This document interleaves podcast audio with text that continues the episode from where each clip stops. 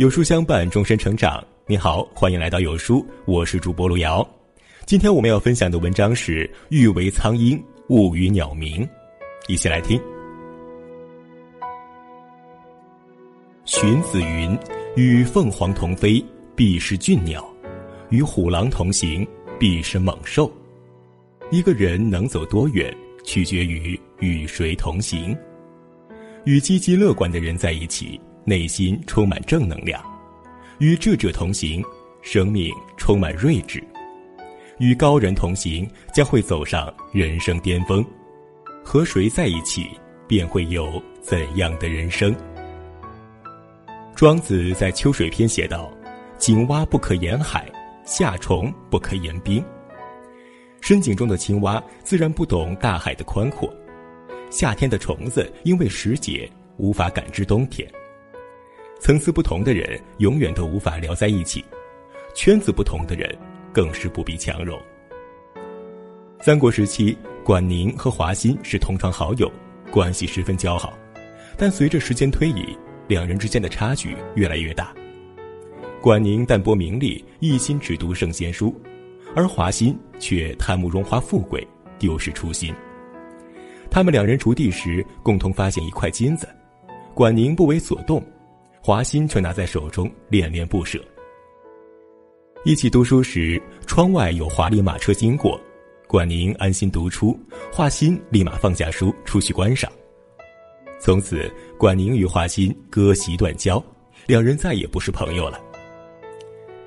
《论语·卫灵公》：“道不同，不相为谋；志不同，不相为友。”交友贵在彼此的价值观相同，若是两者相差甚大。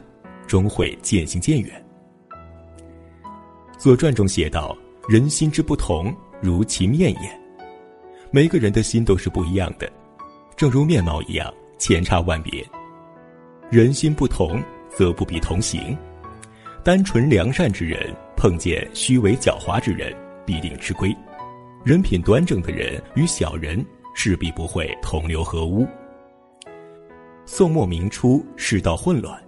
学者许衡跟大家一起逃难，途遇一株梨树时，众人纷纷上去哄抢，唯有许衡不为所动。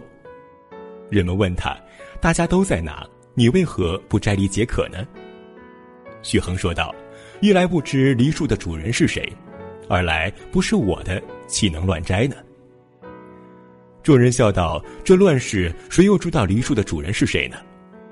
许衡缓缓说道。此梨树虽无主，但我心有主。正所谓义事不欺心，廉事不忘取。真正的义士，即使在没人监督之下，依旧会用心来约束自我；廉洁之士不会因没人看见就心生贪念。思想境界不同，自然无法交流；彼此目标不同，无法结伴而行。人各有志，志向有着高低之分，不必打搅。人心更是有着大小之分，不必强求。荀子《劝学》中写道：“蓬生麻中，不服而止；白沙在涅，与之俱黑。”蓬草生长在大麻田中，即使不用扶，自然会挺直；白沙混在黑土之中，则会逐渐变黑。你和谁在一起，就会变成什么样子。战国时期，淳于髡在一天之内就向齐宣王举荐了七位贤士，齐宣王感到很诧异，问道：“靠谱吗？”淳于髡自信满满的说道：“我自身就是贤士，自古以来物以类聚，人以群分，我身边之人皆是贤士，寻找起来自然容易。”周易有云：“同声相应，同气相求。”很多时候，我们会发现。彼此有着相同乐趣和志向的人，更容易互相吸引，也会自然而然的走在一起。